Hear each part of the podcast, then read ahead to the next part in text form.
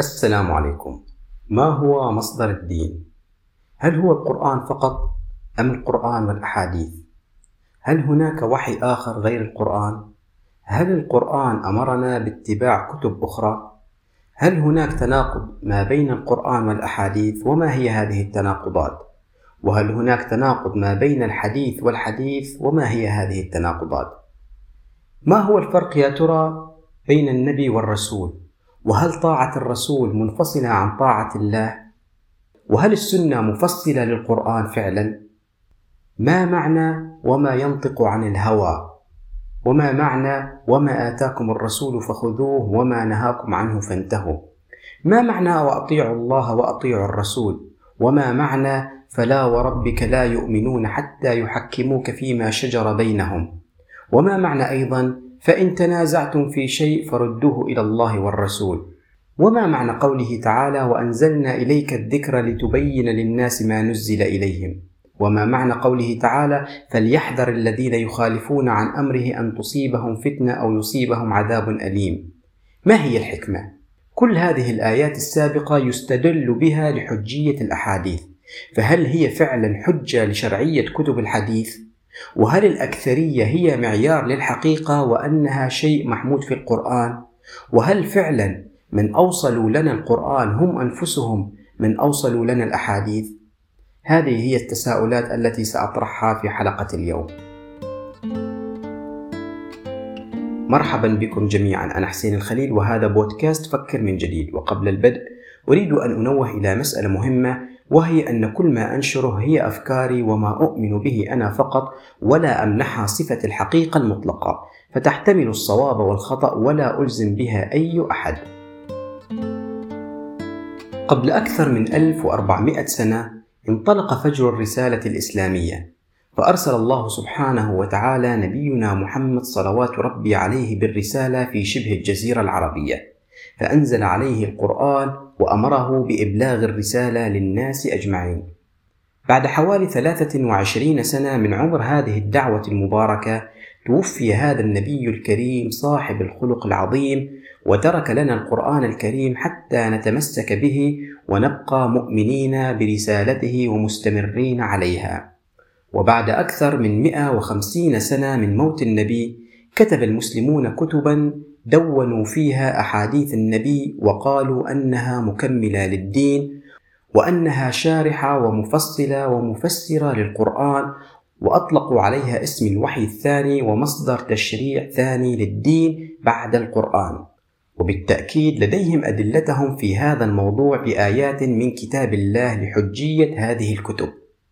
في هذه الحلقة يا صديقي العزيز سأتناول هذا الموضوع وسأتدبر جميع الآيات التي يستدل بها لشرعية كتب الأحاديث واعتبارها المصدر الثاني للدين.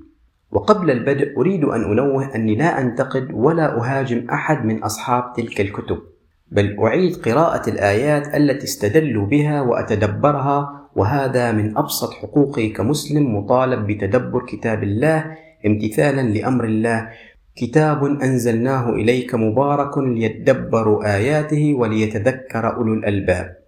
وبما أني سأحاسب لوحدي يوم القيامة كما قال تعالى وكلهم آتيه يوم القيامة فردا فلن يحاسب عني أي شخص آخر ولن أحاسب أنا عن أي شخص آخر.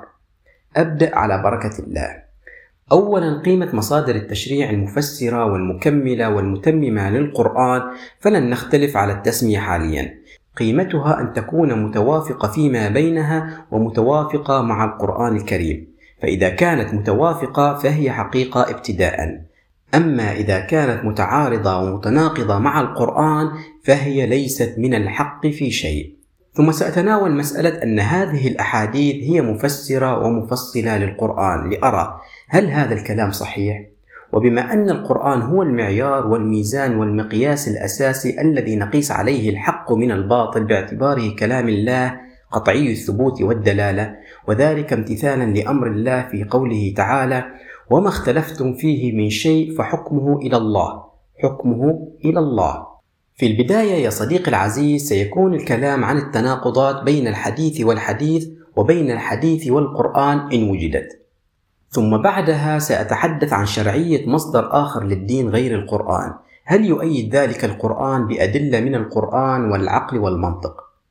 قرأت كتب الأحاديث فوجدت فيها تناقض فيما بينها فضلا عن التناقضات بينها وبين القرآن. فهذه الأحاديث التي سأذكرها لك هي تناقض الأحاديث نفسها وسأذكرها أيضا عندما سأتحدث عن التناقضات ما بين القرآن والأحاديث. هناك حديث يقول من قال لا إله إلا الله دخل الجنة وإن زنى وإن سرق إلى أن قال وإن زنى وإن سرق رغما عن أنف أبي ذر. لكن هناك يا صديقي العزيز حديث ثاني يقول لا يدخل الجنة أحدكم بعمله. قالوا ولا أنت يا رسول الله؟ قال ولا أنا إلا أن يتغمدني الله برحمته. والحديث الثالث الذي يتحدث عن الغيبة أتدرون من المفلس؟ المفلس من جاء يوم القيامة بصلاة وزكاة إلى آخر الحديث. هذا الحديث الذي أعتقد أنك سمعت به وهناك حديث رابع يقول ما تحت الكعبين في النار يعني إذا كانت ملابسك تحت الكعبين ستدخل جهنم بنص الحديث. فهذه كلها أحاديث تناقض بعضها البعض. فالحديث الأول يقول أنه بمجرد أن تقول لا إله إلا الله دخلت الجنة.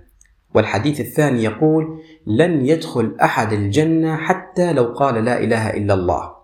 بينما الحديث الثالث يقول لن تنفعكم الصلاة ولا الزكاة ولا الصيام بسبب الغيبة ويأتي الحديث الرابع ليقول مهما عملت من خير ومهما فعلت من حسنات سيكون مصيرك جهنم طالما أنك تلبس إلى تحت الكعبين أما التناقض الآخر فنقرأ أن في صحيح البخاري حديث يقول أن رسول الله ذكر الدجال بين ظهراني الناس فقال إن الله تعالى ليس بأعور ألا وإن المسيح الدجال أعور العين اليمنى. بينما في صحيح مسلم حديث حذيفة بن اليمان أن النبي قال الدجال أعور العين اليسرى ففي البخاري الأعور الدجال أعور العين اليمنى. بينما في مسلم فهو أعور بعينه اليسرى.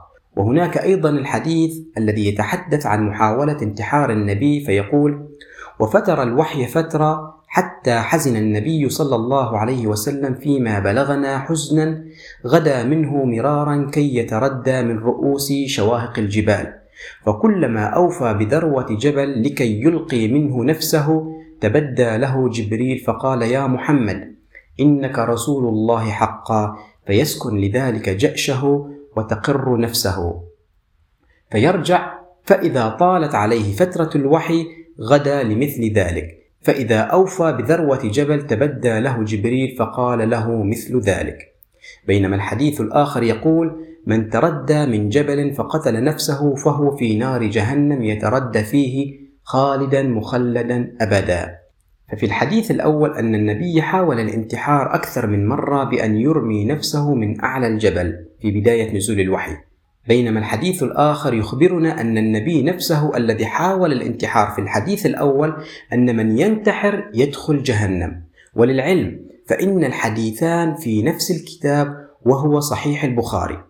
أيضا من جملة التناقضات الموجودة الحديث الذي أخرجه البخاري وهو أن رسول الله توفي ودرعه مرهونا ليهودي بثلاثين صاعا من الشعير. وفي نفس الكتاب حديث يناقض هذا الحديث وهو حديث أخرج المشركين من جزيرة العرب. يعني في نفس الكتاب حديثان متناقضان. وفي مسلم أيضا حديث لأخرجن اليهود والنصارى من جزيرة العرب حتى لا أدع إلا مسلما. فبنص هذا الحديث لم يكن موجودا لا يهود ولا نصارى. أنا لم آتي بآيات ولا مرويات من عندي. هذه مرويات في كتب الصحاح. فكيف اقترض رسول الله من يهودي وتعامل معه ورهن درعه عنده؟ وفي البخاري أيضا من حديث مالك بن أنس قال قدم أناس من عقل أو من عرينة فاجتووا المدينة فأمرهم النبي صلى الله عليه وسلم بلقاح وأن يشربوا من أبوالها وألبانها فانطلقوا فلما صحوا قتلوا راعي النبي صلى الله عليه وسلم واستاقوا النعم. فجاء الخبر في أول النهار فبعث في آثارهم فلما ارتفع النهار جيء بهم فأمر فقطع أيديهم وأرجلهم وسمرت أعينهم وألقوا في الحر يستسقون ولا يسقون. وفي رواية أخرى عند البخاري أيضا ثم أمر بمسامير فأحميت فكحلهم بها وفي نفس الكتاب هناك حديث يناقض هذا الحديث وهو حديث نهى النبي صلى الله عليه وسلم عن النهبة والمثلى أي التمثيل بالجثث. يعني في نفس الكتاب وهو صحيح البخاري هناك الحديث وما يناقضه. أليس منهيا عن التمثيل بالجثث بنص الحديث؟ فلماذا هذا التناقض؟ وفي نفس كتاب البخاري أيضا هناك حديث لأبو هريرة يقول عن النبي إن النار لا يعذب بها إلا الله. وفي رواية أخرى لا يعذب بالنار إلا رب النار. فكيف لرسول الله أن يناقض نفسه ويعذب هؤلاء بالنار بأن أحرق جثثهم وسمر أعينهم؟ وهو القائل لا يعذب بالنار إلا رب النار. وحتى لا أطيل عليك يا صديقي العزيز سأكتفي بهذا القدر من التناقضات ما بين الأحاديث نفسها وبإمكانك قراءة تلك الكتب للاطلاع على محتواها. أما التناقضات ما بين الأحاديث والقرآن فهي كثيرة وكثيرة جدا وسأذكر لك بعضها ومن أشهرها الحديث الذي في البخاري المنسوب لرسول الله والذي يقول من بدل دينه فاقتلوه. بينما القرآن أعطى للإنسان حرية الاختيار ولم يكرهه على الدين بدليل قوله تعالى وقل الحق من ربكم فمن شاء فليؤمن ومن شاء فليكفر بل إن الله عاتب النبي في قوله تعالى ولو شاء ربك لآمن من في الأرض كلهم جميعا أفأنت تكره الناس حتى يكونوا مؤمنين؟ بل إن هناك آية أكثر إيضاحا وهي قوله تعالى إن الذين آمنوا ثم كفروا ثم آمنوا ثم كفروا ثم ازدادوا كفرا لم يكن الله ليغفر لهم ولا ليهديهم سبيلا. فإذا نلاحظ في هذه الآية يا صديقي العزيز أن هناك من يؤمن ثم يكفر ثم يؤمن ثم يكفر وكأن الموضوع كاللعبة بيده. ومع ذلك لم يأمرنا الله سبحانه وتعالى بقتله بحجة الردة كما في البخاري. وهناك أيضا حديث عند أبي داود والذي صححه الألباني في صحيح أبي داود يقول ألا إني أوتيت الكتاب ومثله معه. بينما القرآن يقول قل لئن اجتمعت الإنس والجن على أن يأتوا بمثل هذا القرآن لا يأتون بمثله. والنبي طبعا من الإنس. وناهيك على أن الصحابي ابن مسعود يدعي بأن المعوذتان أي سورة الفلق والناس ليستا من القرآن بحسب الحديث الذي رواه لنا البخاري في كتابه. فهل نصدق البخاري في هذا الحديث ونحذف المعوذتان من القرآن لمجرد أنه نقل لنا بأن صحابيا قال هذا؟ وأيضا هناك حديث في البخاري يقول لا وصية لوارث. بينما القرآن يقول كتب عليكم إذا حضر أحدكم الموت إن ترك خيرا الوصية. وهناك حديث رواه أحمد وحسنه الألباني في صحيح الموارد يقول جئتكم بالذبح. وأيضا الحديث المتفق عليه أمرت أن أقاتل الناس حتى يقولوا لا إله إلا الله وأني رسول الله. فإذا فعلوا ذلك عصموا مني دماءهم وأموالهم إلا بحق الإسلام وحسابهم على الله. وأيضا حديث عبد الله بن عمرو بن العاص الذي أخرجه أحمد والدارمي قال بينما نحن حول رسول الله نكتب إذ سئل رسول الله أي المدينتين نفتح أولا القسطنطينية أو رومية؟ فقال رسول الله مدينة هرقل تفتح أولا أي القسطنطينية. أما القرآن فينهانا عن الاعتداء على أي أحد وقيد الجهاد والقتال في الدفاع عن النفس فقط. قال تعالى وقاتلوا في سبيل الله الذين يقاتلونكم ولا تعتدوا ولا تعتدوا. إن الله لا يحب المعتدين وكررها أكثر من مرة. أما عن الآيات التي يحتج بها البعض على مشروعية القتال وما يسمى بالفتوحات كقوله تعالى يا أيها النبي حرض المؤمنين على القتال وقوله تعالى قاتلوهم يعذبهم الله بأيديكم وقوله تعالى قاتلوا الذين لا يؤمنون بالله سيكون هناك حلقة كاملة ومفصلة بإذن الله عن القتال والجهاد وسأتكلم عن هذه الآيات بالتفصيل. أيضا هناك حديث في مسلم يقول: لا تبدأ اليهود ولا النصارى بالسلام، فإذا لقيتم أحدهم في طريق فاضطروه إلى أضيقه. أما القرآن فقد جعل كل البشر متساوين ولا فضل لأحد على الآخر إلا بالتقوى. قال تعالى: إن أكرمكم عند الله أتقاكم وليس أقربكم إلى النبي أو إلى الصحابي وهذه الآية موجهة لكل البشر دون استثناء لأنه بدأها بقوله تعالى يا أيها الناس وليس يا أيها المؤمنون وأيضا لا ننسى أحاديث سبي النساء وأخذهن جواري وخدم كالحديث الذي أخرجه البخاري أيضا أن النبي أغار على بني المصطلق وهم غارون وأنعامهم تسقى على الماء فقتل مقاتلتهم وسبى ذراريهم وأصاب يومئذ جويرية. بينما القرآن فلا نجد فيه أي كلمة سبي لا من قريب ولا من بعيد. كل القرآن لا يوجد فيه كلمة سبي ولا حتى جارية. كما أنه ينهانا عن مقاتلة من لا يقاتلنا بل ويأمرنا بمعاملتهم بالحسنى كما في قوله تعالى لا ينهاكم الله عن الذين لم يقاتلوكم في الدين ولم يخرجوكم من دياركم أن تبروهم وتقسطوا إليهم. إن الله يحب المقسطين. أيضا قصة زواج النبي من عائشة والدخول بها وهي طفلة لا تتجاوز التسع سنوات كالحديث الذي أخرجه البخاري أيضا عن عائشة أن النبي تزوجها وهي بنت ست سنين وأدخلت عليه وهي بنت تسع. أما القرآن فينهانا عن ارتكاب مثل هذه الجريمة وينهى عن زواج من لم يصل إلى سن البلوغ والرشد سواء كان ذكرا أو أنثى كما في قوله تعالى وابتلوا اليتامى حتى إذا بلغوا النكاح فإن آنستم منهم رشدا فادفعوا إليهم أموالهم. فالزواج يا صديقي العزيز مرتهن بالبلوغ ورشاد العقل بدليل النص القرآني. وأيضا من أشهر الأحاديث التي أخرجها أبو داود وصححها الألباني هو حديث من رأى منكم منكرا فليغيره بيده فإن لم يستطع فبلسانه فإن لم يستطع فبقلبه وذلك أضعف الإيمان. أما القرآن فينهى عن التدخل والتطفل في شؤون الآخرين كما في قوله تعالى يا أيها الذين آمنوا عليكم أنفسكم لا يضركم من ضل إذا اهتديتم إلى الله مرجعكم جميعا فينبئكم بما كنتم تعملون. قد يقول قائل بأن هذا الحديث لا يتناقض مع القرآن بدليل قوله تعالى: كنتم خير أمة أخرجت للناس تأمرون بالمعروف وتنهون عن المنكر وتؤمنون بالله. وأيضا قوله تعالى: ولتكن منكم أمة يدعون إلى الخير ويأمرون بالمعروف وينهون عن المنكر وأولئك هم المفلحون. مسألة الأمر بالمعروف والنهي عن المنكر هو من اختصاص الدولة حتى يبقى تحت السيطرة وبالتأكيد يحتاج الموضوع إلى تفصيل أكثر. ولكن هذا الكلام بعجالة.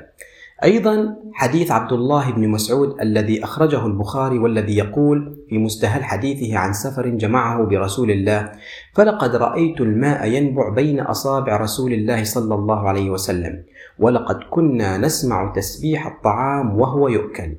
بينما القرآن يقول وإن من شيء إلا يسبح بحمده ولكن لا تفقهون تسبيحهم. هناك أيضا حديث عائشة الذي أخرجه البخاري حيث قالت وكان يأمرني أي رسول الله فأتزر فيباشرني وأنا حائض. بينما القرآن يقول ويسألونك عن المحيض قل هو أذى فاعتزلوا النساء في المحيض ولا تقربوهن حتى يطهرن. وهناك حديثا لأبو هريرة والذي أخرجه البخاري أيضا يقول يقال لجهنم هل امتلأت وتقول هل من مزيد؟ فيضع الرب تبارك وتعالى قدمه عليها فتقول قط قط. بينما القرآن يقول إنما أمره إذا أراد شيئا أن يقول له كن فيكون. يعني لا يحتاج أن يضع قدمه مع تحفظي لهذه الكلمة. وعلى سيرة القدم فهناك حديث في البخاري أيضا يقول يكشف ربنا عن ساقه فيسجد له كل مؤمن ومؤمنة بينما القرآن يقول ليس كمثله شيء وهو السميع البصير وأيضا في الآية الأخرى لا تدركه الأبصار وهو يدرك الأبصار وهو اللطيف الخبير وأيضا حديث عائشة الذي أخرجه البخاري عن موضوع سحر الرسول سحر النبي صلى الله عليه وسلم حتى إنه ليخيل إليه أنه يفعل الشيء وما يفعله. بينما القرآن يقول إذ يقول الظالمون إن تتبعون إلا رجلا مسحورا. فمن يؤمن بأن النبي قد سحر فهذا قول الظالمون. وآية أخرى تقول يا أيها الرسول بلغ ما أنزل إليك من ربك وإن لم تفعل فما بلغت رسالته والله يعصمك من الناس. فكيف يعده الله سبحانه وتعالى بأنه سيعصمه من الناس والبخاري يأتينا بحديث أن النبي سحر وسحر ممن يا ترى؟ سحر من رجل يهودي فإذا عرف السبب بطل العجب. ليظهر اليهود بمظهر المنتصر بأننا قد سحرنا نبيكم وسيطرنا على أفكاره وقراراته ضاربين بكتابكم المقدس عرض الحائط. وأعيد أيضا حديث محاولة انتحار النبي أكثر من مرة الذي أخرجه لنا البخاري. وفتر الوحي فترة حتى حزن النبي صلى الله عليه وسلم فيما بلغنا حزنا غدا منه مرارا كي يتردى من رؤوس شواهق الجبال. فكلما أوفى بذروة جبل لكي يلقي منه نفسه تبدى له جبريل فقال يا محمد إنك رسول الله حقا فيسكن لذلك جأشه وتقر نفسه. فيرجع فإذا طالت عليه فترة الوحي غدا لمثل ذلك. فإذا أوفى بذروة جبل تبدى له جبريل فقال له مثل ذلك. بينما القرآن يقول ولا تقتلوا أنفسكم إن الله كان بكم رحيما. فكيف لرب العالمين أن يختص إنسانا لرسالته ولديه عقدة نفسية؟ فالذي ينتحر أو يحاول الانتحار بالتأكيد لديه هموم ومشاكل نفسية. فمن يؤمن بهذا الحديث فهو يؤمن فهو يؤمن بأن الله لم يختر الإنسان المناسب لرسالته والعياذ بالله. المسألة تحتاج إلى القليل من التعقل. في نفس الكتاب وليس في كتاب آخر يوجد حديث يناقض هذا الحديث.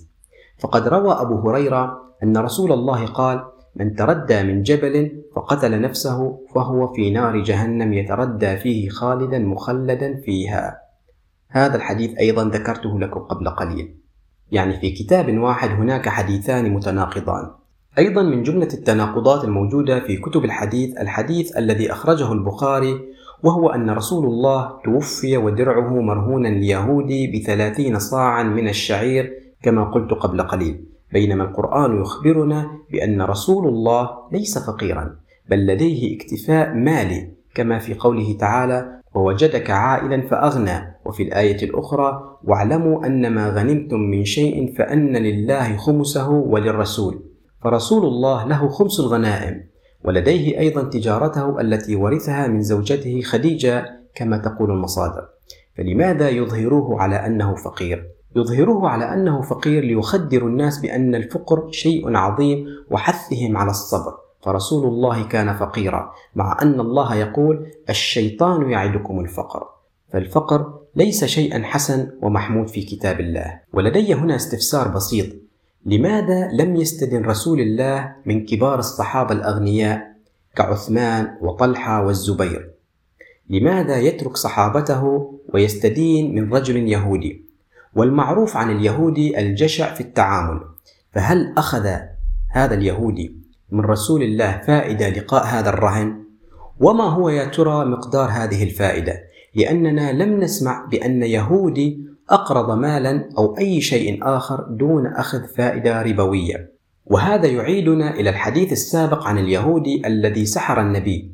والآن يهودي يقرض النبي وبنفس الكتاب الذي هو أصح كتاب بعد كتاب الله كما يقول فقهاؤنا الأفاضل. فلمصلحة من كتبت هذه الروايات؟ إذا عرف السبب بطل العجب أيضا.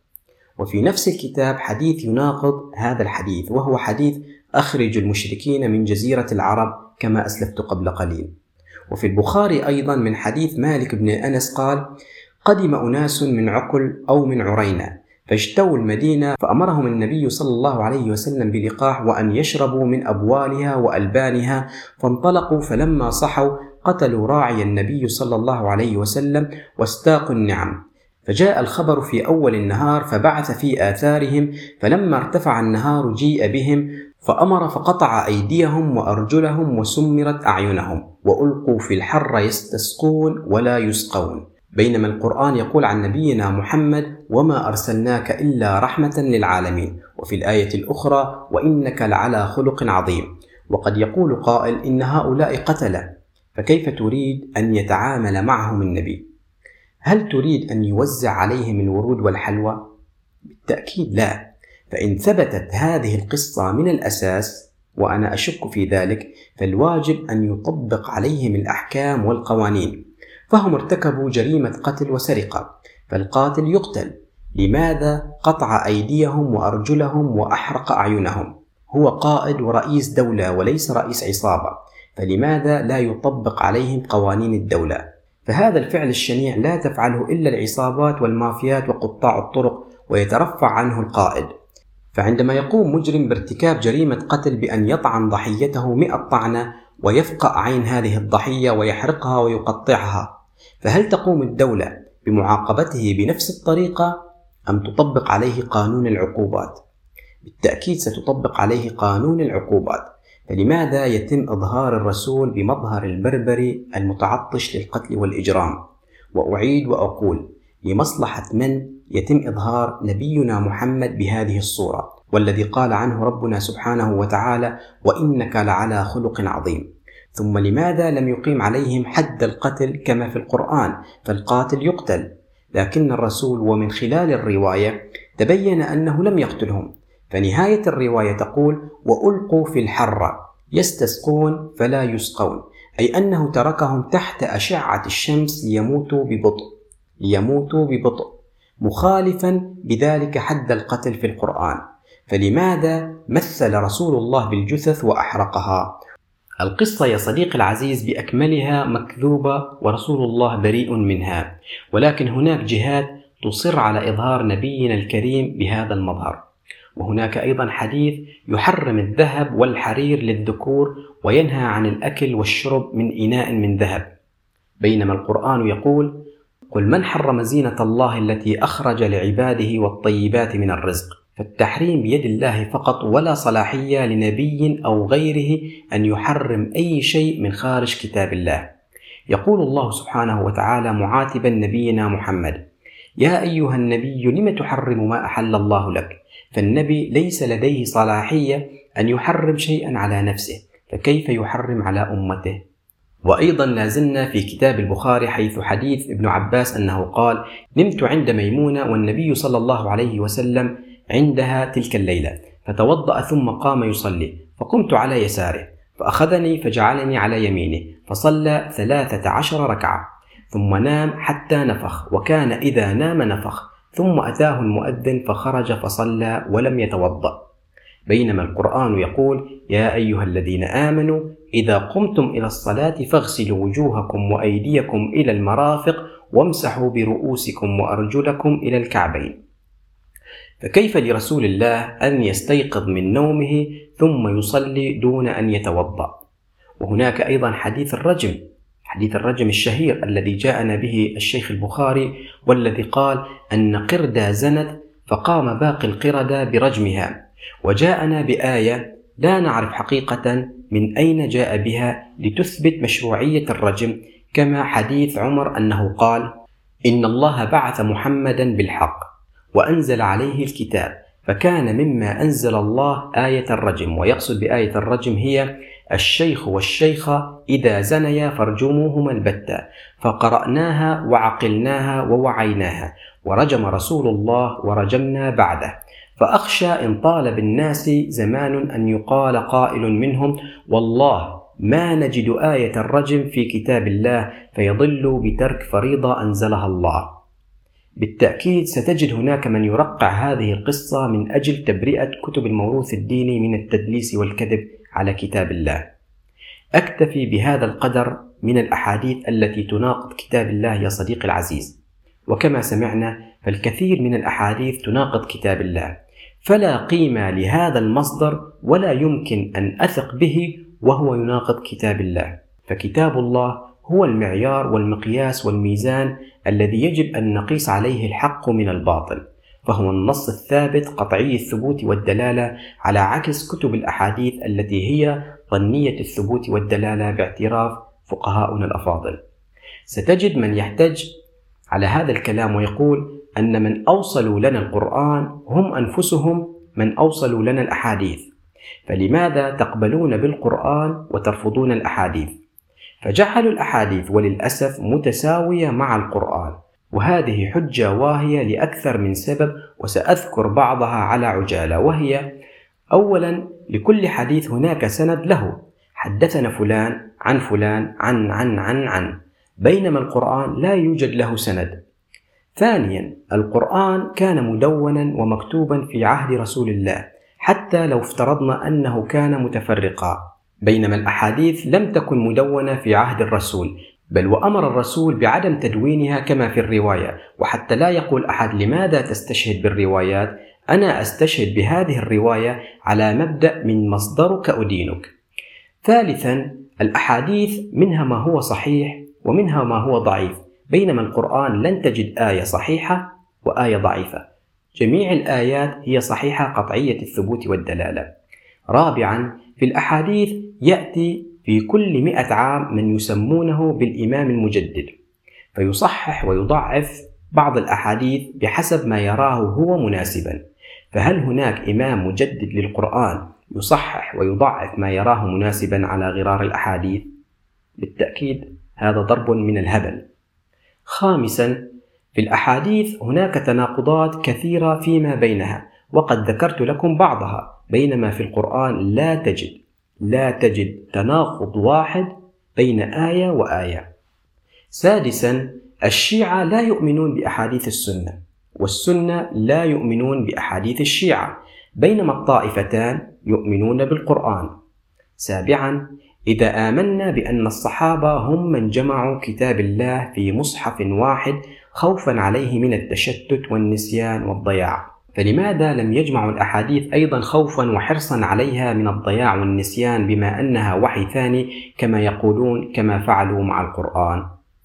ثامنا لماذا أهم وأبرز كتب الأحاديث أصحابها ليسوا عربا مع احترامي لجميع القوميات؟ وأنا هنا لا أنتقص من أي قومية وحاشا لله بل جميعهم من منطقة واحدة وهي إيران وما حولها. مع أننا نعلم جيدا نعلم جيدا عداء الفرس آنذاك وحتى الآن للعرب. فلماذا لم يدون العرب في الجزيرة العربية تلك الكتب فهم أعلم وأقرب جغرافيا من غيرهم بما كان عليه رسول الله؟ أليسوا هم أحق من غيرهم؟ هل جهل أصحاب الرسول والتابعين جميع الأحاديث ولم يهتموا لها وعلمها من جاء بعدهم بمئات السنين من شرق آسيا؟ فالبخاري مثلا البخاري والترمذي من أوزبكستان مسلم وابن ماجه من إيران أبو داود من أفغانستان النسائي من تركمانستان. فيا سبحان الله على هذه الصدفة. كلهم من منطقة واحدة وكتبهم تشكل ثلاث أرباع الدين كما قال بذلك شيخ الأزهر الشيخ الطيب أحمد الطيب. بل وكتبهم تقضي على القرآن إذا تناقضت معه والعياذ بالله. كما سمعنا ذلك من الشيخ محمد حسان عندما نقل أقوال أسلافه. تاسعا كتب الأحاديث وباعتراف رجال الدين هي ظنية الثبوت والدلالة ولا تزال تخضع للتنقيح حتى يومنا هذا بينما القرآن هو قطعي الثبوت والدلالة. عاشرا عندما نقرأ الأحاديث نقرأ في نهايتها أخرجه البخاري أو مسلم أو صححه الألباني. بينما القرآن لا نجد بعد كل آية نقرأها مقولة أخرجها البخاري أو صححها الألباني لأن كتاب الله وكلام الله لا يعبث به البشر. ثم إنهم لم يخبرونا من الذي أوصلوا لنا القرآن. هل هم أسلافنا الشيعة أم أسلافنا السنة؟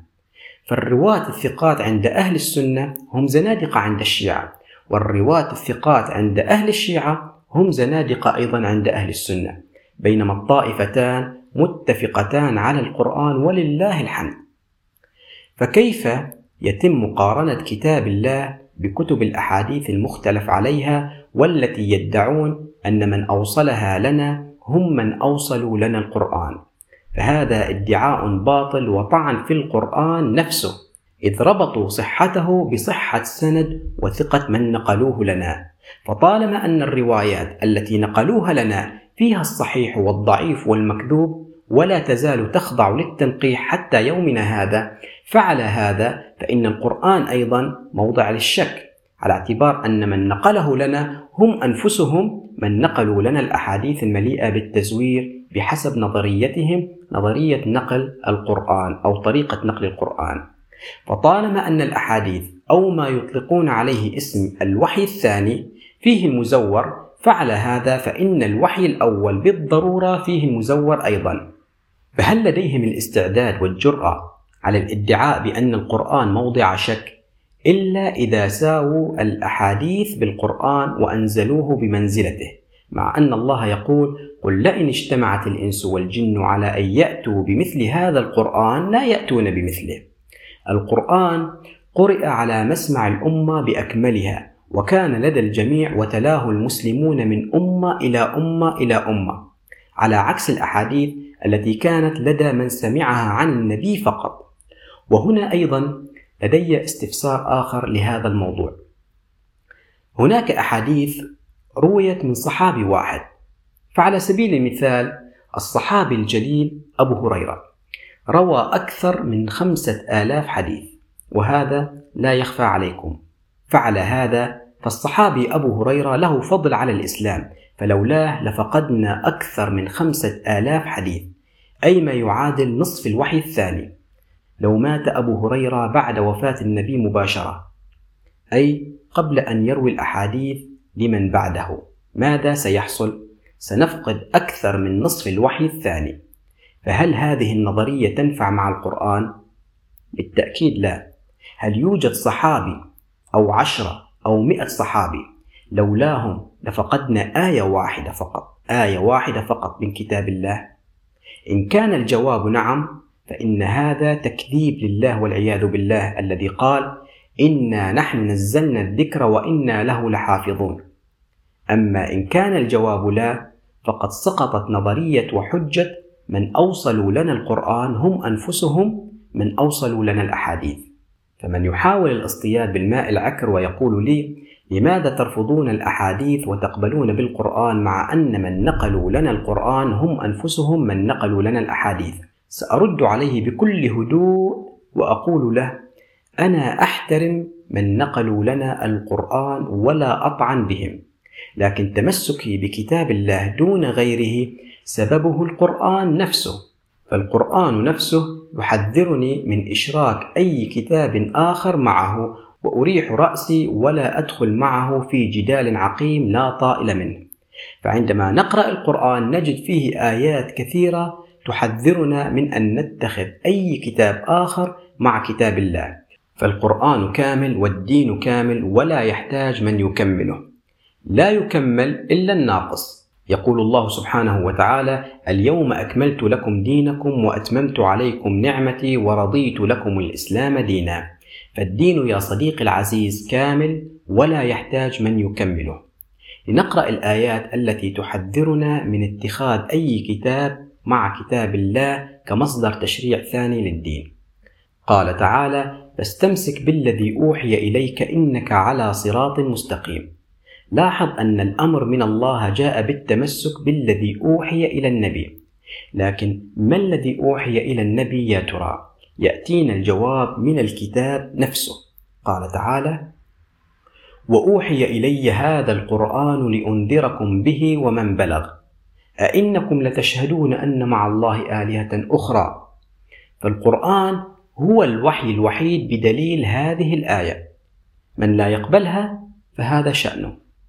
ومن يكتب الأحاديث ويدعي أنها وحي ثاني ويشرع فيها بأشياء لم يأذن بها الله فهو بالتالي جعل مع الله آلهة أخرى يشرعون في دين الله ما لم يأذن به الله بدليل الآية.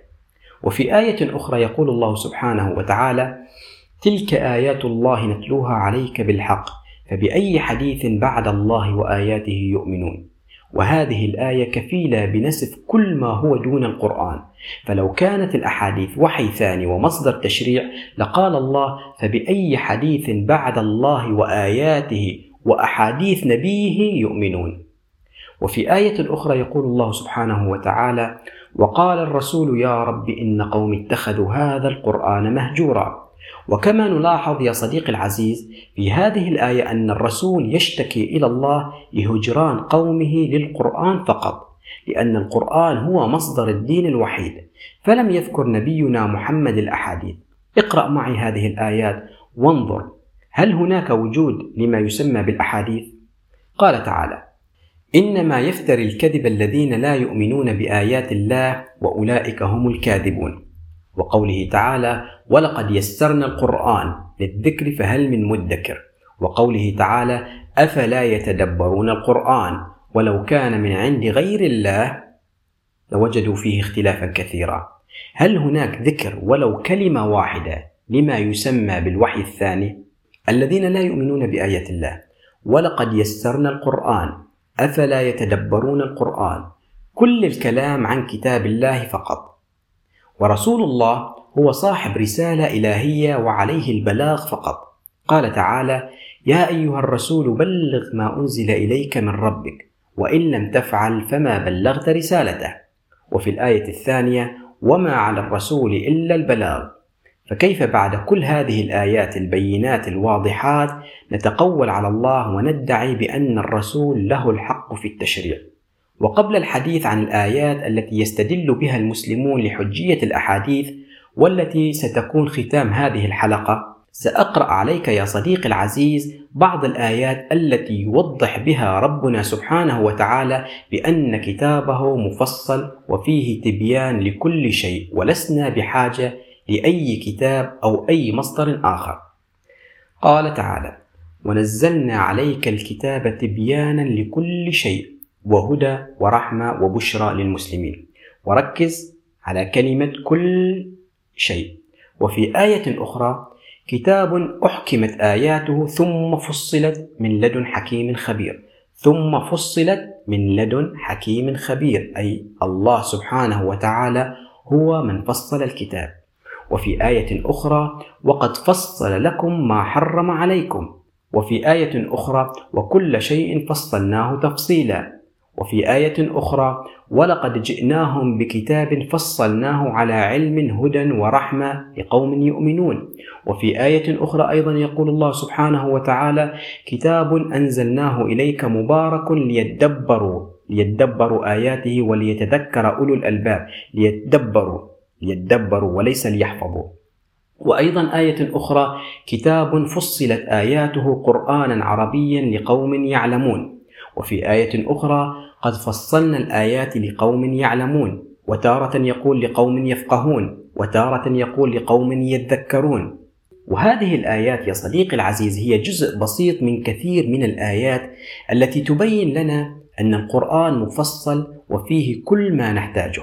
فما يريده الله منا ذكره لنا وما سكت عنه فلسنا مطالبين به. أما عن الأكثرية التي يتشدق بها البعض على أنها حجية المنهج والفكر فقد ذمها الله سبحانه وتعالى. قال تعالى وإن تطع أكثر من في الأرض يضلوك عن سبيل الله إن يتبعون إلا الظن وإن هم إلا يخرصون. وفي آية أخرى وما يؤمن أكثرهم بالله إلا وهم مشركون. وهذا عدا عن الكثير من الآيات التي تذم الأكثرية والتي تقول أكثرهم لا يعلمون أكثر الناس لا يؤمنون أكثرهم يجهلون أكثرهم لا يشكرون أكثرهم لفاسقين ولا تجد أكثرهم شاكرين. أكثرهم لا يعقلون أكثرهم للحق كارهون فأعرض فأكثرهم لا يسمعون. أكثرهم كاذبون أكثرهم الكافرون. أكثرهم لا يعلمون الحق فهم معرضون. وما كان أكثرهم مؤمنين فأعرض أكثرهم فهم لا يسمعون. وما يتبع أكثرهم إلا ظنا. وهذه الآية تحاكي واقعنا قوله تعالى وما يتبع أكثرهم إلا ظنا. فجميع الخطب والدروس من على المنابر دائما ما نسمعهم يستدلون بكتب الأحاديث وأقوال رجال الدين ونادرا ما يستدلون بآية واحدة من كتاب الله. هل سمعت ماذا قال الله عن الأكثرية؟ فهذه آيات من كتاب الله فأنا لم آتي بآيات من عندي. أما الأقلية التي يعتبرها المسلمون أنها لا تشكل شيء فقد مدحها الله في كتابه. قال تعالى أم تحسب أن أكثرهم يسمعون أو يعقلون؟ إنهم إلا كالأنعام بل هم أضل سبيلا. في هذه الآية ينكر الله على من يعتقد بأن الأكثرية هي معيارا للحقيقة فيخبره الله أنهم أضل من الأنعام. ويقول الله سبحانه وتعالى وقليل من عبادي الشكور القليل فقط من يشكر الله. ويقول أيضا في آية أخرى وما آمن معه إلا قليل. القليل فقط من آمن بنوح وليس الكثير. فالأقلية يا صديقي العزيز وبالنصوص القرآنية هي محمودة وليست مذمومة أو منبوذة. والآن آخر فقرة في هذه الحلقة وهي الآيات التي يستدل بها لحجية الأحاديث. والفرق ما بين الرسول والنبي. سأقرأها أولا ثم أفصلها واحدة واحدة. من أشهر تلك الآيات هي قوله تعالى وأطيعوا الله وأطيعوا الرسول ثم قوله تعالى وما آتاكم الرسول فخذوه وما نهاكم عنه فانتهوا وقوله تعالى وما ينطق عن الهوى إن هو إلا وحي يوحى وقوله تعالى وأنزلنا إليك الذكر لتبين للناس ما نزل إليهم ولعلهم يتفكرون. وقوله تعالى كما أرسلنا فيكم رسولا منكم يتلو عليكم آياتنا ويزكيكم ويعلمكم الكتاب والحكمة ويعلمكم ما لم تكونوا تعلمون. وقوله تعالى فليحذر الذين يخالفون عن أمره أن تصيبهم فتنة أو يصيبهم عذاب أليم. وأخيرا قوله تعالى فلا وربك لا يؤمنون حتى يحكموك فيما شجر بينهم ثم لا يجدوا في أنفسهم حرجا مما قضيت ويسلموا تسليما. هذه هي الآيات التي يستدلون بها وأبدأ بالآية الأولى وهي قوله تعالى وأطيعوا الله وأطيعوا الرسول. طاعة رسول الله يا صديقي العزيز هي من طاعة الله ولا شك في ذلك ومن يقول غير هذا الكلام فهو معاند أو جاهل. الرسول أمرنا باتباع القرآن وأمرنا أن نلتزم بحدود الله التي جاءت في القرآن. ونحن بالتزامنا بهذه الحدود نكون قد أطعنا الله والرسول لأن رسول الله لم يأتي بتشريع أو بأي شيء من عنده. بل إن الرسول سيشتكي قومه يوم القيامة بقوله يا رب إن قوم اتخذوا هذا القرآن مهجورا وجميع الآيات التي فيها أمر بالطاعة جاءت بصيغة الرسول ولا توجد أي آية فيها طاعة للنبي أي جاءت بصيغة أطيعوا النبي. فهناك فرق كبير بين النبي والرسول فالرسول معصوم من الناس بدليل قوله تعالى يا أيها الرسول بلغ ما أنزل إليك من ربك وإن لم تفعل فما بلغت رسالته والله يعصمك من الناس. ومعصوم من النسيان أيضا لأن النسيان لا يمكن أن يقترن بالرسالة الإلهية. يقول الله سبحانه وتعالى سنقرئك فلا تنسى ومعصوم من التقول على الله لأن الرسول مهمته إيصال الرسالة دون زيادة أو نقصان. وعليه البلاغ كما في قوله تعالى وما على الرسول إلا البلاغ فالرسول إذا معصوم من التقول على الله وإضافة شيء من عنده كما في قوله تعالى: ولو تقول علينا بعض الأقاويل لأخذنا منه باليمين ثم لقطعنا منه الوتين. بينما النبي غير معصوم، فالقرآن الكريم ذكر لنا أخطاء الأنبياء بصفتهم أنبياء وليس بصفتهم رسل. فالرسول معصوم من الخطأ والنسيان والسهو والفهم الغير سليم والتشدد وغيرها. فكل هذه الأشياء معصوم عنها رسول الله والرسل أجمعين. أما عن أخطاء الأنبياء في مقام النبوة فعن خطأ آدم عندما أكل من الشجرة قال الله فدلاهما بغرور فلما ذاق الشجرة بدت لهما سوآتهما وطفقا يخصفان عليهما من ورق الجنة. وناداهما ربهما ألم أنهكما عن تلكما الشجرة وأقل لكما؟ إن الشيطان لكما عدو مبين. ونوح سأل الله ما ليس له به علم. قال تعالى قال يا نوح إنه ليس من أهلك إنه عمل غير صالح فلا تسألني ما ليس لك به علم إني أعظك أن تكون من الجاهلين. ويونس أيضا ذهب مغاضبا وظن أن لن يقدر عليه.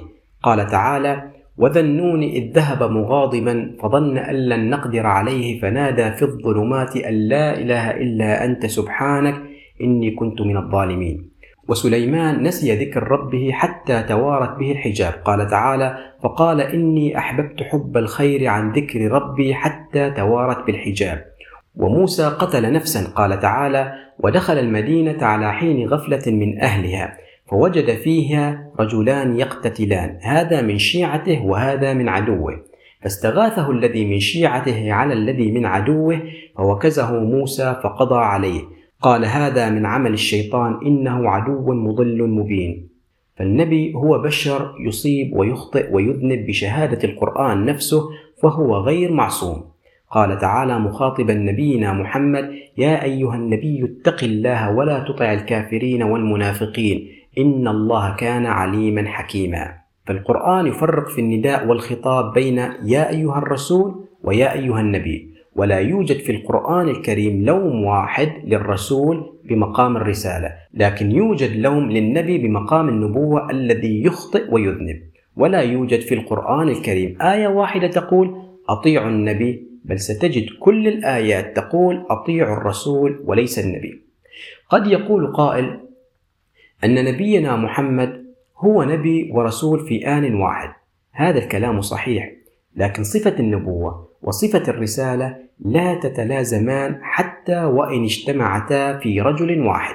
الرسول جاء بالقرآن الكريم. نقتدي به في القرآن الكريم وليس في الأحاديث المعنعنة المتناقلة التي تحتمل الخطأ والنسيان والفهم الغير سليم بل وتحتمل التحريف والتشديد والتخلف والجهل والكذب والتدليس. فالله لم يذكر لنا عصمة النبي ولا شأن لنا أن نهتم لكلام رجال الدين العاطفي عندما يتباكون إذا جاء ذكر النبي.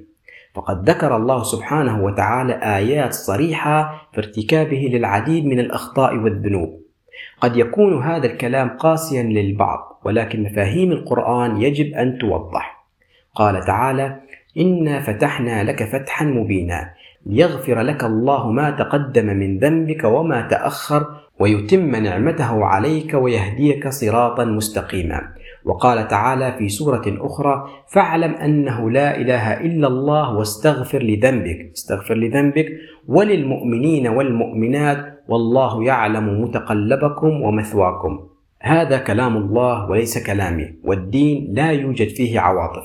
أما ذنوبه التي ذكرها الله في القرآن فهي سماحه للمنافقين بالقعود أي إعطاء أهل النفاق الإذن للقعود عن الجهاد. وفي هذا قال تعالى إنما يستأذنك الذين لا يؤمنون بالله واليوم الآخر وارتابت قلوبهم فهم في ريبهم يترددون. لكن ما هو الدليل على أن هذا ذنب؟ الجواب يأتينا من القرآن نفسه. فالدليل على أنه ذنب هو عفو الله عنه والعفو لا يكون إلا بعد ذنب. وفي هذا قال الله سبحانه وتعالى في نفس السورة عفى الله عنك لما أذنت لهم حتى يتبين لك الذين صدقوا وتعلم الكاذبين. وهناك أيضا ذنب آخر وهو موضوع إخفاء أمر طلاق السيدة زينب عن زيد رغم ما ذكره الله له من أنه سيعلن الأمر والسبب هو خوفه من الناس. قال تعالى وإذ تقول للذي أنعم الله عليه وأنعمت عليه أمسك عليك زوجك واتق الله وتخفي في نفسك ما الله مبديه وتخشى الناس والله أحق أن تخشاه. والدليل على كونه ذنب هو تذكير الله له أن واجبه هو خشية الله وليس خشية الناس. وفي هذا قال الله والله أحق أن تخشاه. وأيضا عبوس النبي وإعراضه عن الأعمى الذي طلب الهدى. قال تعالى عبس وتولى أن جاءه الأعمى. وما يدريك لعله يزكى أو يذكر فتنفعه الذكرى. وأيضا تحريم النبي ما أحل الله له والسبب إرضاء أزواجه. قال تعالى معاتبا نبينا محمد يا أيها النبي لم تحرم ما أحل الله لك تبتغي مرضاة أزواجك؟ والله غفور رحيم. هناك الكثير من الآيات التي تبين أن النبي غير معصوم في مقام النبوة وبما أنه غير معصوم فلا يمكن له التشريع من خارج كتاب الله فقد يكون هناك خطأ في التشريع لأنه بشر يصيب ويخطئ. والأهم من هذا كله أن الدين لله فهو صاحب التشريع ولا يجوز لأي إنسان أن يشرع في دين الله لأنه بذلك جعل نفسه شريكا مع الله وليس فقط نبيا. قال تعالى أم لهم شركاء شرعوا لهم من الدين ما لم يأذن به الله. فالدين هو ملك لله وهو المشرع الوحيد فيه فطاعة الله. وطاعة الرسول واحدة وهي اتباع القرآن لأن الرسول مرسل من رب العالمين وهو صاحب رسالة ربانية. ولا توجد طاعة منفردة للرسول ومنفصلة عن طاعة الله. الطاعة واحدة والدليل من القرآن. القرآن هو يقول أن الطاعة واحدة. قال تعالى يحلفون بالله ليرضوكم والله ورسوله أحق أن يرضوه إن كانوا مؤمنين. نلاحظ يا صديقي العزيز أن الله في هذه الآية قال يرضوه ولم يقل يرضوهما. فلو كانت طاعة الرسول منفصلة ولها مصدرها وهي الأحاديث كما يدعي رجال الدين لكانت الآية والله ورسوله أحق أن يرضوهما ولو كانت كذلك لأصبحت شركا بالله ولأصبح القرآن متناقضا وحاشاه من ذلك فالقرآن دقيق في كل كلمة وفي كل حرف. ويقول الله سبحانه وتعالى أيضا وما نقموا إلا أن أغناهم الله ورسوله من فضله. فهنا أيضا قال الله من فضله ولم يقل من فضلهما. وهناك أيضا آية أخرى تقول ومن يطع الله ورسوله يدخله جنات. نلاحظ أيضا هنا أن الله سبحانه وتعالى قال يدخله. ولم يقل يدخلاه. وهذا رد على من يدعي بأن رسول الله لديه صكوك غفران يدخل من يشاء الجنة كحديث العشر المبشرين بالجنة. فالرسول يقول عن يوم القيامة وما أدري ما يفعل بي ولا بكم. ثم يأتي من يأتي ويضرب بكلام الله عرض الحائط وياتينا بأحاديث المبشرين بالجنة وغيرها من تلك الأحاديث. وهناك أيضا آية تقول ولولا أن تصيبهم مصيبة بما قدمت أيديهم فيقولوا ربنا لولا أرسلت إلينا رسولا فنتبع آياتك ونكون من المؤمنين. آياتك فقط وليس آياتك وأحاديث نبيك. يا من تدعون أن الأحاديث هي وحي ثاني. ويقول الله سبحانه وتعالى أيضا يا أيها الذين آمنوا استجيبوا لله وللرسول إذا دعاكم لما يحييكم. دعاكم وليس دعوكما. ويقول الله سبحانه وتعالى أيضا في سورة النور وإذا دعوا إلى الله ورسوله ليحكم بينهم ليحكم بينهم إذا فريق منهم معرضون. قال ليحكم وليس ليحكما مع أنهم دعوا إلى الله ورسوله وليس إلى رسوله فقط. وسيأتي ذكر هذه الآية بعد قليل لإثبات ذلك. نلاحظ من هذه الآيات يا صديقي العزيز أن الله لم يفصل بين طاعته وطاعة الرسول بل جعلهما طاعة واحدة وهي طاعة الله المتمثلة بالقرآن فقط. أما قوله تعالى وما آتاكم الرسول فخذوه وما نهاكم عنه فانتهوا فقالوا أن هذه الآية كفيلة بإثبات حجية الأحاديث.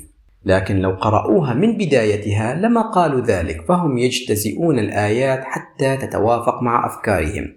فالآية تتحدث عن تقسيم الغنائم فمن يحتج بها لو قرأ الآية منذ بدايتها لفهم المعنى. لنقرأ الآية من بدايتها. قال تعالى ما أفاء الله على رسوله من أهل القرى فلله وللرسول ولذي القربى واليتامى والمساكين وابن السبيل كي لا يكون دولة بين الأغنياء منكم. وما أتاكم الرسول فخذوه وما نهاكم عنه فانتهوا. واتقوا الله إن الله شديد العقاب. فبدأ رسول الله بتقسيم الغنائم بالعدل وليس بالمساواة. وهناك فرق كبير بين المساواة والعدل. فالمساواة أحيانا تكون ظالمة على عكس العدل الذي يعطي لكل ذي حق حقه. فأبدى بعض الصحابة انزعاجه وامتعاضه من ذلك ولهذا قال وما آتاكم الرسول فخذوه وما نهاكم عنه فانتهوا. أي التزموا بقسمة قائدكم فهو أعلم بما يقوم به. ثم حتى وإن كان معناها في المطلق وهي ليست كذلك فأوامر ونواهي الرسول هي في تعليمات القرآن الذي جاءنا به الرسول كما أوضحت ذلك قبل قليل. فمثلا عندما نسمع كلام الله وهو يحذرنا من أكل مال اليتيم ثم نجد من يأكل أموال اليتامى فهذا قد تعدى حدود الله ولم ينتهي عما نهى عنه الله ورسوله. أما قوله تعالى وما ينطق عن الهوى إن هو إلا وحي يوحى. قال تعالى وما ينطق ولم يقل وما يقول عن الهوى. ما هو الفرق إذن بين النطق والقول؟ النطق له مفهومان. الأول هو نقل الكلام من مصدره. الثاني هو التحدث بلسان الحال. فالقول هو مصدر الكلام. بمعنى أوضح في النوع الأول الناطق هو من ينقل الكلام من طرف إلى طرف آخر والقائل هو صاحب هذا الكلام المنقول. تماما كما نسمع مقولة الناطق باسم وزارة الخارجية أو صرح ناطق مسؤول.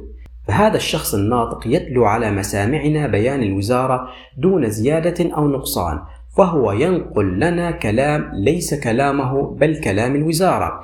وصاحبة الكلام هي الوزارة طبعا.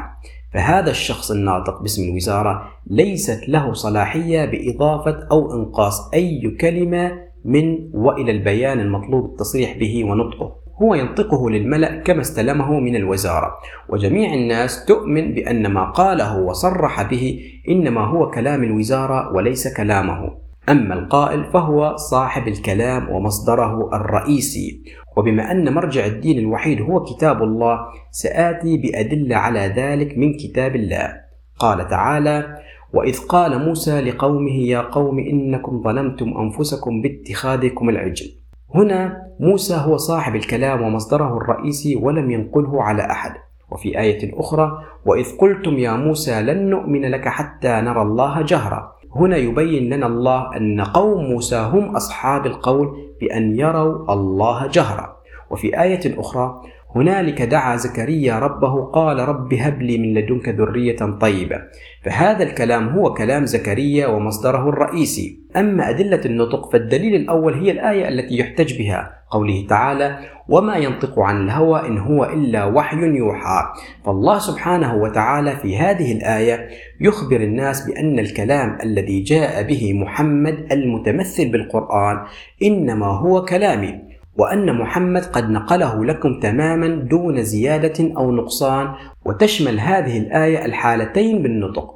وهذه الآية نزلت أصلا بالكفار الذين كذبوا بالقرآن وادعوا أن النبي جاء بكلام من عنده. أي أن الكفار لم يهتموا لأقوال النبي بأن يكذبوها أو لا. ما يهمهم هو القرآن. فنزلت الآية لتؤكد أن القرآن هو من عند الله. فإذا كانت هذه الآية حجة فهي حجة تؤيد المتمسك بكتاب الله دون أي كتاب آخر. وفي آية أخرى ثم نكسوا على رؤوسهم لقد علمت ما هؤلاء ينطقون في قصة إبراهيم وتكسيره للأصنام اعترف قومه بأن الأصنام التي كانوا يعكفون عليها لتقربهم إلى الله لا تنطق وتتحدث بلسان الحال. فمن يدعي أن قوله تعالى وما ينطق عن الهوى هو تشريع للنبي من خارج القرآن فعليه مراجعة أفكاره ومفاهيمه. فلو كانت الآية وما يقول عن الهوى لاستقام استدلالهم لكن كلام الله واضح وما ينطق عن الهوى. فمفهوم النطق هو إبراز ما في الباطن إلى الظاهر والواقع وهو ليس محصورا بالصوت وبالتالي ليس بالضرورة أن النطق متعلق بكلام الغير. فهناك النطق بلسان الحال وهناك النطق بلسان المقال. فهذا المنطق هو نص صوتي يصدر من الرسول. ولكن في النهاية النظام الذي يحكم هذا النص اللساني هو خاص ومحدود جدا وهو كتاب الله ولا علاقة للنبي به. لكن هنا سؤال ما مناسبة هذه الآية؟ وأقصد قوله تعالى وما ينطق عن الهوى لماذا أنزلها الله؟ القرآن يفسر بعضه البعض. ولنفهم الآيات علينا أن نقرأ الآية من خلال السياق أو نرتل الآيات ترتيلا. والنجم إذا هوى ما ضل صاحبكم وما غوى وما ينطق عن الهوى إن هو إلا وحي يوحى. إذا مفتاح فهم هذه الآية نجده في قوله تعالى ما ضل صاحبكم وما غوى فنفهم من هذه الآية دون الحاجة لما يسمى بأسباب النزول أن الناس أي الكفار افتروا على الرسول بالضلال وأنه يأتي بكلام من عنده ويدعي أنه كلام الله كما أسلفت قبل قليل. فرد الله عليهم بأن ما ينطقه من قرآن إنما هو قولي أنا وأنا أوحيت له بهذا الكلام. فهو ينطق بلسان الحال ولسان المقال. فالرسول في مقام الرسالة هو الناطق الرسمي باسم الله سبحانه وتعالى ولا يملك الصلاحية لزيادة أو نقصان حرف واحد من هذه الرسالة. أما قوله تعالى وأنزلنا إليك الذكر لتبين للناس ما نزل إليهم ولعلهم يتفكرون فيقولون هذا أمر من الله للنبي ليبين للناس القرآن فكيف يبينه لنا إذا كانت الأحاديث ليست مصدر تشريع؟ فيعتقد المسلمون أن التبيان في قوله تعالى لتبين لهم هو الشرح والتفصيل وهذا خطأ وبأدلة من كتاب الله. ولكن بداية انسى كلمة خطأ يا صديقي العزيز ولنعتبر أن التبيان هو فعلا الشرح والتفصيل. حسنا. أين هو هذا التفصيل؟ أين تفصيل وشرح سورة البقرة؟ أو سورة الأنعام مثلا؟ هل هناك أحاديث نبوية تفسر هذه السور؟ ما هي الأحاديث النبوية التي تشرح وتفصل لنا قوله تعالى والذاريات ذروة؟ أين هي الأحاديث النبوية التي شرحت وفصلت لنا الأحرف المقطعة في بداية السور مثل ألف لام ميم ألف لام راء حاميم كاف ها يا عين صاد أين هي؟ الجواب لا وجود لها أين هي الأحاديث النبوية التي شرحت وفصلت لنا سورة الفيل وأخبرتنا عن قصة أصحاب الفيل الحقيقية. هل هناك أحاديث نبوية ونبوية حصرا لأن الآية تقول لتبين لهم وليس ليبين لهم أصحابك أو التابعين أو السلف؟ فهل هناك أحاديث نبوية شرحت لنا القرآن؟ لا يوجد ولا حديث واحد فسر لنا تلك السور وتلك الآيات. بل جميع التفاسير هي اجتهادات لأصحابها المفسرين الذين دونوها في العصور الوسطى. فعلى أي أساس قالوا أن قوله تعالى لتبين لهم تعني لتفسر وتشرح وتفصل لهم كتاب الله مع أنه لا وجود لهذا التبيان. لا يوجد تفسير للقرآن باسم تفسير النبي على غرار تفسير القرطبي وابن كثير وغيرهم. بل وحتى الصلاة التي قالوا أن الأحاديث شرحتها لا يوجد حديث واحد لا يوجد حديث واحد شرح لنا الصلاة بشكل كامل وبالتفصيل. هناك أحاديث شرحت جزئيات فقط من الصلاة ولم تشرحها كاملة لأن الصلاة توارثها الناس من السنة الفعلية للنبي. فمن حكمة الله أنه لم يأمر النبي بتفسير القرآن فلو فسره نبينا محمد لفسره في زمانه ومكانه وبحسب أدواته المعرفية المتاحة له في ذلك الزمان ولأصبح هذا التفسير لزاما لجميع المسلمين ولم نكن بحاجة لكتب التفاسير التي ملأت المكتبات. لكن ما معنى لتبين لهم؟ التبيان يا صديقي العزيز عكس الكتمان والدليل على ذلك من كتاب الله. لن أخرج بعيدا ولن أقول حدثني أو أخبرني أحد الثقات. قال تعالى وإذ أخذ الله ميثاق الذين أوتوا الكتاب لتبيننه للناس ولا تكتمونه. فنبذوه وراء ظهورهم واشتروا به ثمنا قليلا. فهنا استخدم الله سبحانه وتعالى المفردتين المتضادتين التبيان والكتمان لتبينوه ولا تكتموه.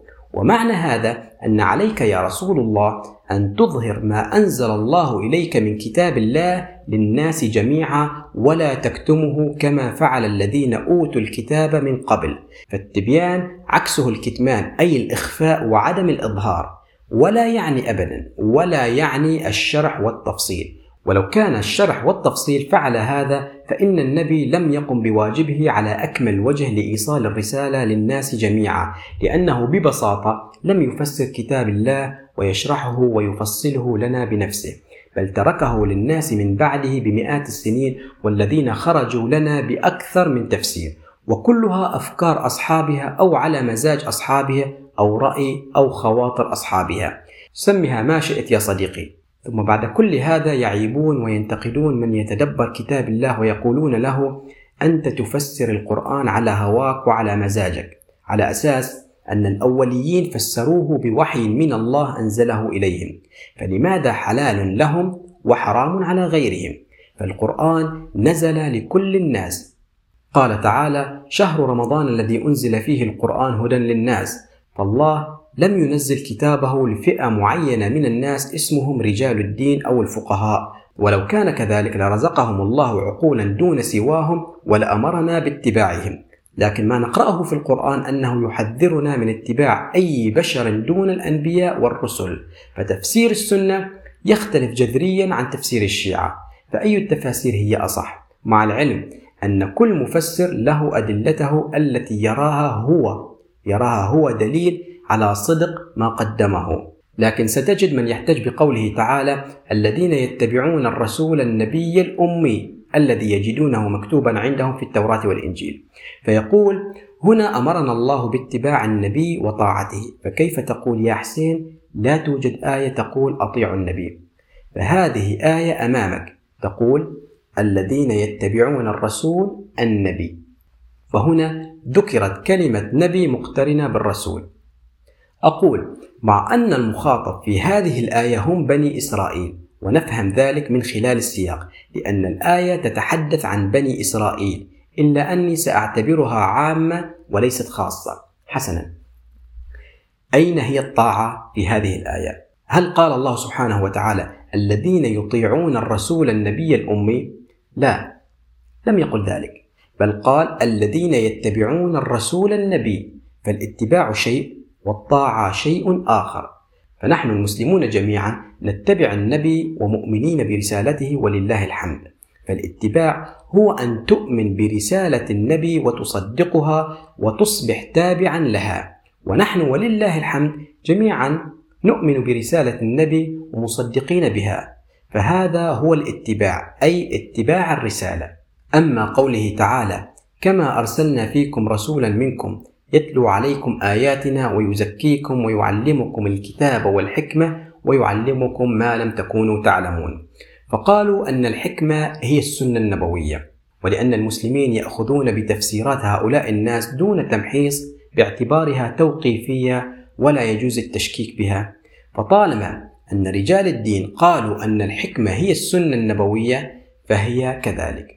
لكن مفهوم الحكمة نجده في القرآن الكريم وليس برايي أو رأي غيري القرآن هو من فسر لنا معنى الحكمة. قال تعالى وقضى ربك ألا تعبدوا إلا إياه وبالوالدين إحسانا. إما يبلغن عندك الكبر أحدهما أو كلاهما. فلا تقل لهما أف ولا تنهرهما وقل لهما قولا كريما. ركز معي. وقال أيضا وآتي ذا القرب حقه والمسكين وابن السبيل. ولا تبذر تبذيرا ولا تجعل يدك مغلولة إلى عنقك ولا تبسطها كل البسط فتقعد ملوما محسورا ولا تقتلوا أولادكم خشية إملاق ولا تقربوا الزنا ولا تقتلوا النفس التي حرم الله إلا بالحق ولا تقربوا مال اليتيم إلا بالتي هي أحسن. وأوفوا بالعهد وأوفوا الكيل إذا كلتم وزنوا بالقسطاس المستقيم. ثم قال ولا تقف ما ليس لك به علم. ولا تمشي في الأرض مرحا. وبعد كل هذه الآيات العظيمة قال ذلك مما أوحى إليك ربك من الحكمة. فالحكمة إذن هي الأخلاقيات بدليل هذه الآيات العظيمة التي يخبرنا الله بها. فلا يوجد أعظم من هذه التوصيات الإنسانية من رب العالمين لنبينا محمد. إذا الحكمة هي الأخلاقيات في التعامل مع الناس ورسول الله هو صاحب الخلق العظيم. كما قال تعالى عن رسوله وإنك لعلى خلق عظيم. فالحكمة يعطيها الله لمن يشاء. قال تعالى يؤتي الحكمة من يشاء ومن يؤت الحكمة فقد أوتي خيرا كثيرا. فكيف تكون هي السنة النبوية؟ والله يخبرنا أنه يعطيها لمن يشاء سواء نبي أو رسول أو أي إنسان آخر. فإذا كانت الحكمة هي السنة النبوية كما يقولون فأين هي سنة لقمان؟ قال تعالى ولقد آتينا لقمان الحكمة ولقمان لم يأتي ذكره على أنه نبي أو رسول فقد ذكره الله بالاسم فقط فكيف تكون له سنة؟ إذا كانت الحكمة هي السنة النبوية فأين هي سنة داود؟ أين هي سنة آل إبراهيم؟ لماذا لم يكتبها أحد؟ قال تعالى فهزموهم بإذن الله وقتل داود جالود وآتاه الله الملك والحكمة. وقال تعالى أيضا أم يحسدون الناس على ما آتاهم الله من فضله فقد آتينا آل إبراهيم الكتاب والحكمة وآتيناهم ملكا عظيما. فالله يؤتي الحكمة لمن يشاء فالحكمة ليست هي السنة النبوية يا صديقي العزيز كما يدعون. أما قوله تعالى فليحذر الذين يخالفون عن أمره أن تصيبهم فتنة أو يصيبهم عذاب أليم. الآية تتحدث عن الله سبحانه وتعالى. والحذر من مخالفة الأمر يعود لله. بمعنى فليحذر الذين يخالفون أمر الله أن تصيبهم فتنة أو يصيبهم عذاب أليم. ومن أراد إسقاطها على النبي فالآية تتحدث عن الرسول وليس النبي. لنقرأ الآية كاملة دون اجتزاء. قال تعالى لا تجعلوا دعاء الرسول بينكم كدعاء بعضكم بعضا. قد يعلم الله الذين يتسللون منكم لواذا فليحذر الذين يخالفون عن أمره أن تصيبهم فتنة أو يصيبهم عذاب أليم. فالخطاب هنا في مقام الرسالة وليس في مقام النبي. وطاعة الرسول وأوامره تكمن باتباع الرسالة. فأين هي أوامر الرسول التي لا يجب مخالفتها؟ هل هي في كتب ظنية كتبت بعد مئات السنين من موته والتي لا تزال تخضع للتنقيح والتي هي موضع جدل ما بين السنة والشيعة أم أن أوامره موجودة بالقرآن فقط؟ أوامر الرسول وتعليماته هي في القرآن فقط ولا تخرج عن القرآن أبدا. أما قوله تعالى فلا وربك لا يؤمنون حتى يحكموك فيما شجر بينهم ثم لا يجدوا في أنفسهم حرجا مما قضيت ويسلموا تسليما. فقالوا كيف ينكر الناس السنة النبوية وقد ذكرها الله في القرآن ويتلون هذه الآية؟ فقالوا أن هذه الآية دليل على حجية السنة النبوية ولا يؤمن أحد حتى يحتكم إلى السنة النبوية. وكالعادة فإنهم يحاولون لي عنق الآيات ويجتزئونها حتى تتوافق مع أفكارهم. لنقرأ الآية التي تسبقها. قال تعالى وما أرسلنا من رسول إلا ليطاع بإذن الله. ولو أنهم إذ ظلموا أنفسهم جاءوك فاستغفروا الله واستغفر لهم الرسول لوجدوا الله توابا رحيما. فلا وربك لا يؤمنون حتى يحكموك فيما شجر بينهم ثم لا يجدوا في أنفسهم حرجا مما قضيت ويسلموا تسليما. الله يتحدث عن طاعة الرسول وطاعة الرسول ذكرتها لك قبل قليل. هناك آيات ظرفية وزمانية ومكانية وليست سارية إلى يوم القيامة. فليس كل ما جاء في القرآن هو تشريع. ومنها هو هذه الآيات فلا وربك لا يؤمنون حتى يحكموك فيما شجر بينهم ثم لا يجدوا في أنفسهم حرجا مما قضيت ويسلموا تسليما. فالآية هنا تتحدث عن حدث معين حصل في حياة الرسول بين أطراف متنازعة، حصل بينهم شجار، شجار باليد أو شجار بالكلام لا أعلم. لأن الله اكتفى بالقول شجار دون ذكر التفاصيل لأنه لا يهمنا وطالما أن الله سكت عن التفاصيل فنعلم أنه لا تهمنا فحصل بينهم شجار وأرادوا أن يتقاضوا إلى الحاكم الذي هو رسول الله أنذاك بمقام النبوة فهو الرئيس. فسابقا كان النبي هو الحاكم والقائد وصاحب القرار فلم يكن سابقا من مؤسسات حكومية كالسلطة القضائية والتشريعية والتنفيذية ومجلس النواب كما هو الحال الآن. فالحاكم سابقا هو الآمر الناهي ودليل ذلك قوله تعالى ولو أنهم إذ ظلموا أنفسهم جاءوك فاستغفروا الله واستغفر لهم الرسول لوجدوا الله توابا رحيما فمن الذي جاء إلى رسول الله يا ترى؟ الله لم يخبرنا من هم.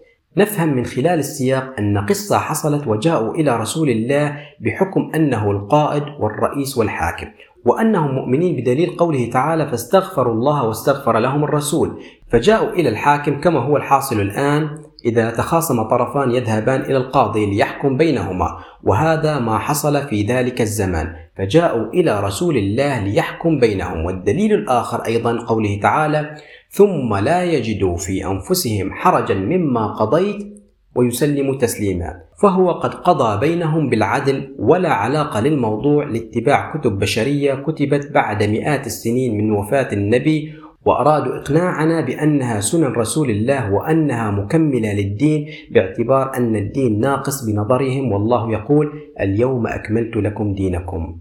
فخلاصة الكلام يا صديقي العزيز أن الله أنزل إلينا القرآن وأمرنا بالتدبر.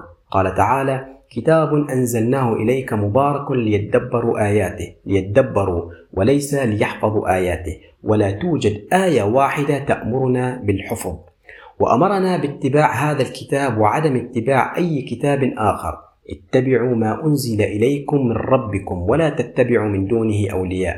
وأن القرآن هو الوحي فقط ولا يوجد وحي ثاني. قال تعالى وأوحي إلي هذا القرآن لأنذركم به ومن بلغ.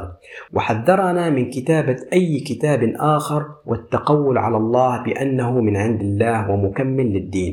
قال تعالى فويل للذين يكتبون الكتاب بأيديهم ثم يقولون هذا من عند الله ليشتروا به ثمنا قليلا فويل لهم مما كتبت أيديهم وويل لهم مما يكسبون. وحذرنا من أن نحذو حذو الأمم السابقة بأن نتفرق ونصبح أحزاب بعد أن جاءنا القرآن. قال تعالى ولا تكونوا كالذين تفرقوا واختلفوا من بعد ما جاءهم البينات وأولئك لهم عذاب عظيم. هذا هو موضوعنا لهذا اليوم ودمتم بود. والسلام عليكم.